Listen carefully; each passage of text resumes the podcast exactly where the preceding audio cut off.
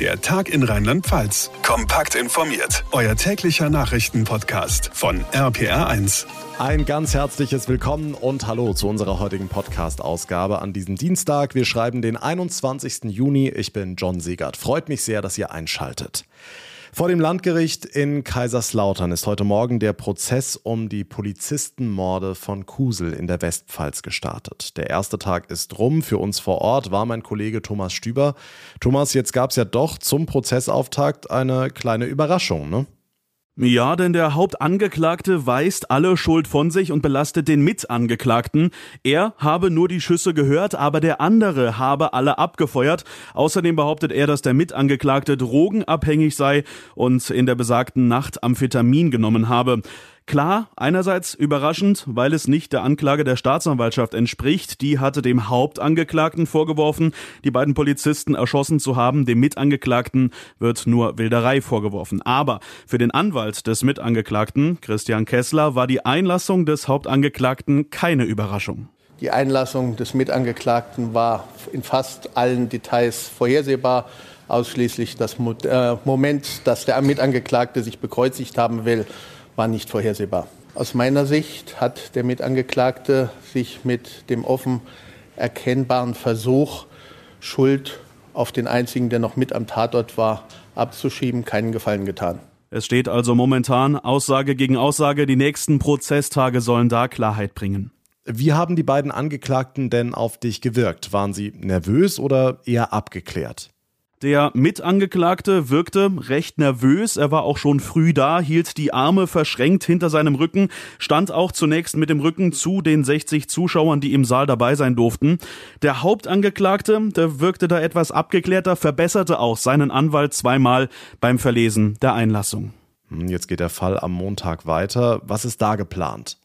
Da sollen dann die ersten Zeugen vernommen werden und wahrscheinlich wird der Mitangeklagte ein wenig befragt. Das hatte der Richter angedeutet, weil dieser heute nur die Jagdwilderei zugegeben, aber sonst nichts hat verlesen lassen. Dazu Gerichtssprecher Dr. Johannes Baroth. Am nächsten Montag wird die Hauptverhandlung fortgesetzt. Die Kammer beabsichtigt da Zeugen zu vernehmen. Ob darüber hinaus noch etwas anderes geplant ist oder ob sich noch etwas ändert, das kann ich zum derzeitigen Zeitpunkt nicht sagen. Insgesamt sind 14 Verhandlungstage angesetzt. Ein Urteil könnte dann im September fallen. Wir halten euch natürlich auf dem Laufenden. Danke für die Infos, Thomas Stüber. Kanzler Scholz, Finanzminister Lindner, Wirtschaftsminister Habeck, Oppositionschef Merz und viele mehr. Es ist ein großer Spitzenpolitikerauflauf heute beim Tag der Industrie in Berlin. Es geht um die Lage der deutschen Wirtschaft angesichts der vielen aktuellen Krisen, insbesondere der unsicheren Energieversorgung und der Inflation in Deutschland durch den Ukraine-Krieg. RPA1-Reporter Ronny Thorau berichtet für uns aus Berlin. Ronny, ein Thema des Industrietages setzte ja Oppositionschef Merz gleich am Anfang die Laufzeitverlängerung der verbleibenden drei Atomkraftwerke in Deutschland. Aber Kanzler Scholz wich dem Thema aus, ne? Ja, das war schon ein bisschen kurios. Merz sprach die länger laufenden Atomkraftwerke wirklich klar an. Wir wissen spätestens seit den letzten Tagen, dass das sowohl technisch möglich als auch juristisch vertretbar ist. Auch FDP-Chef Lindner, immerhin ja Regierungsmitglied in der Ampel, erklärte, man könne längere Atomkraft nicht einfach ausschließen. Und deshalb bin ich für eine offene, unideologische Debatte, ob wir übergangsweise die Nuklearkapazitäten erhalten. Aber Kanzler Scholz ließ sich davon gar nicht unter Druck setzen, sondern erwähnte das Thema in seiner Rede einfach nicht. Hm, etwas später hat er sich dann aber doch geäußert. Ja, Scholz hatte vielleicht ja zu seinem Leidwesen heute noch einen zweiten Pressetermin in Berlin und da waren Journalistenfragen zugelassen. Und da wurde Scholz dann natürlich gefragt, ob er seine Meinung zu längeren Laufzeiten geändert habe. Antwort nein. Gibt eigentlich bisher niemanden, der vorgeschlagen hat, wie es geht. Und das ist wohl ein ziemlich einheitliches Expertenwissen. Auch die Grünen in der Ampel argumentieren ja, es gehe technisch nicht, neue Brennstäbe zu besorgen. Da widerspricht allerdings nicht nur die Opposition, sondern auch der Branchenverband Kernenergie jetzt. Der sagt, es gebe Uran aus Australien und Kanada, wenn man das schnell bestelle jetzt. Okay, aber was stimmt denn nun? Ja, das ist schwer zu bewerten. Das ist schon so ein bisschen Aussage gegen Aussage und jeder wirft dem anderen vor, faktenfrei an der Realität vorbei zu argumentieren.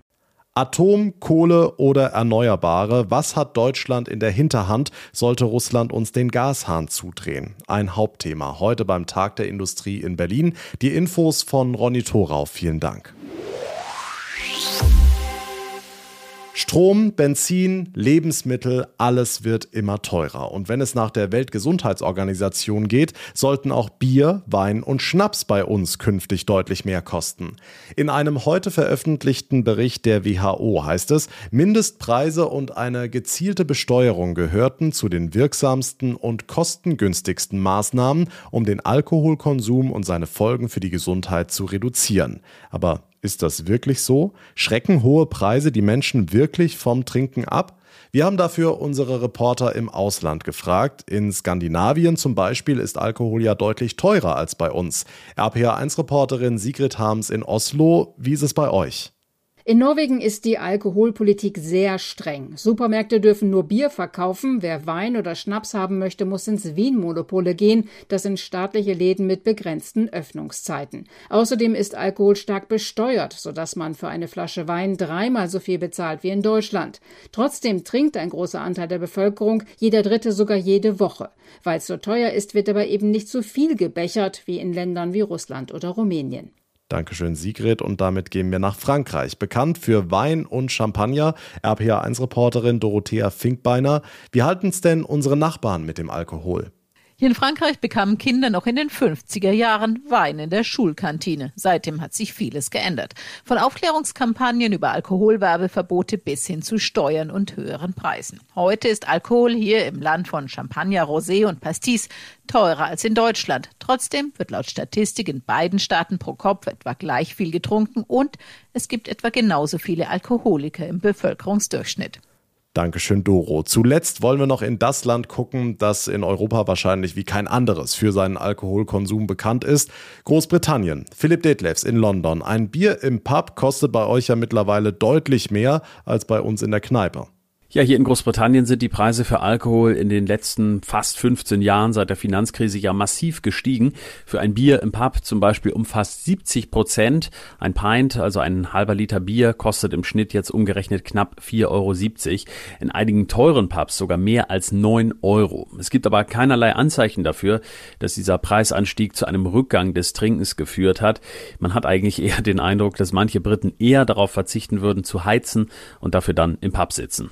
Also ein Blick ins Ausland zeigt, höhere Preise und Steuern halten nicht immer vom Alkohol ab, zumindest wenn es um trinkfeste Briten geht. In Deutschland ist Alkohol im Vergleich mit anderen europäischen Ländern ja vergleichsweise günstig. Die WHO würde das gerne ändern. Damit jetzt zu weiteren wichtigen Themen vom heutigen Tag und die fasst euch Marius Fraune aus unserer Nachrichtenredaktion zusammen. Knapp vier Monate nach Kriegsbeginn hat die Bundesregierung erstmals alle Waffenlieferungen an die Ukraine offengelegt. Man passe sich damit der Praxis der engsten Verbündeten an, erklärte Regierungssprecher Hebestreit den Schritt. RPA1-Reporterin Jana Laumann. Es ist eine Kehrtwende in der Informationspolitik der Bundesregierung. Bisher hat sie es geheim gehalten, was an militärischer Unterstützung an die Ukraine geht, um die Ukraine zu schützen, wie es hieß.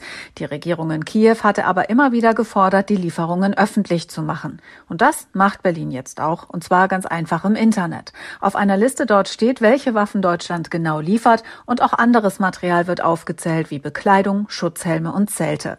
Das Material stammt den Angaben zufolge sowohl aus Beständen der Bundeswehr als auch von Lieferungen der deutschen Rüstungsindustrie. Bundesgesundheitsminister Lauterbach geht davon aus, dass sich die Ampel schnell über den weiteren Corona-Kurs für den Herbst verständigen wird. Ende Juni wird das Gutachten eines Sachverständigenrats zu den bisherigen Vorkehrungen erwartet. Baden-Württemberg, Hessen, Nordrhein-Westfalen und Bayern fordern vom Bund, noch vor der Sommerpause die gesetzlichen Voraussetzungen für schärfere Schutzmaßnahmen zu schaffen. Lauterbach sagte im ersten, das Drama, auf welches jetzt alle warten, wird ausbleiben, sondern wir werden uns einvernehmlich und auch schnell einigen. Und wir werden also für den Winter viel besser gerüstet sein, als das der ein oder andere jetzt vermutet. Ich kann sehen, dass da der ein oder andere jetzt noch Sorgen hat, was beim letzten Mal nicht so reibungslos ging. Aber jetzt wird wirklich gut und vertrauensvoll verhandelt. Immer mehr Unternehmen und private Haushalte in Deutschland nutzen Sonnenenergie zur Stromerzeugung. Im März waren auf Dächern und Grundstücken 2,2 Millionen Photovoltaikanlagen mit insgesamt 58.400 Megawatt Leistung installiert. Rund 10 Prozent mehr als im Vorjahreszeitraum, so das Statistische Bundesamt. In Rheinland-Pfalz gibt es für die Saison zurzeit ungewöhnlich viele Grippefälle. Seit Anfang Mai seien 206 Fälle nachgewiesen worden, teilte das Landesuntersuchungsamt in Koblenz mit. Im letzten Jahr waren es in diesem Zeitraum nur drei Fälle gewesen. Von der Arbeitsgemeinschaft Influenza beim Robert Koch Institut heißt es, möglicherweise hätten sich im Winter die meisten Atemwegserreger wegen des verantwortungsvollen Verhaltens großer Teile der Bevölkerung nicht wie üblich ausbreiten können. Nun zeigten sich Nachholeffekte. Thank you.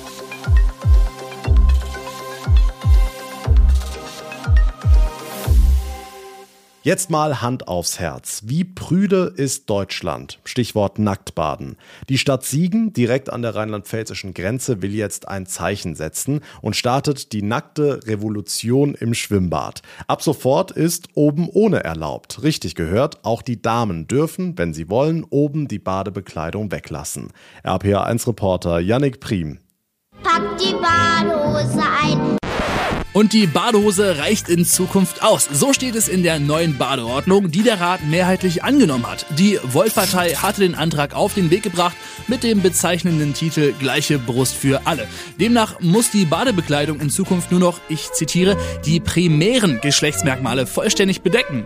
Die neue Regel gilt für alle fünf städtischen Siegener Bäder. Ein Projekt mit Pilotcharakter? Wir fragen nach in Rheinland-Pfalz. Ja, ist ganz wunderbar. Endlich frei sein. Einfach sich wohlfühlen wohlfühlen, ist doch cool. Wenn die Frauen das wollen, sich wohlfühlen, sollen sie es machen. Wenn nicht, dann sollen sie halt ein Bikini-Oberteil anziehen. Punkt. Muss das sein. Dafür gibt es der FK, aber nicht im Schwimmbad. Das finde ich für nicht in Ordnung. Also ich habe auch kein Problem damit, aber meine Freundin wird mich auf jeden Fall nicht mehr ins Freibad lassen.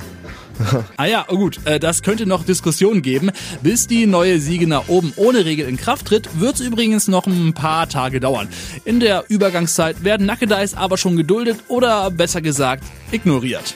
Wir halten euch natürlich auf dem Laufenden. Dankeschön, Yannick Prim. Und das war der Tag in Rheinland-Pfalz für heute. Ich bedanke mich ganz herzlich für eure Aufmerksamkeit und euer Interesse und würde mich sehr freuen, wenn ihr unserem Podcast folgt, uns abonniert. Das geht auf jeder Plattform und dann verpasst ihr keine Ausgabe mehr. Mein Name ist John Segert. Wir hören uns dann morgen Nachmittag in der nächsten Folge wieder. Bis dahin wünsche ich euch einen schönen sonnigen Dienstagabend und vor allem bleibt gesund. Der Tag in Rheinland-Pfalz, das Infomagazin, täglich auch bei bei RPR1. Jetzt abonnieren.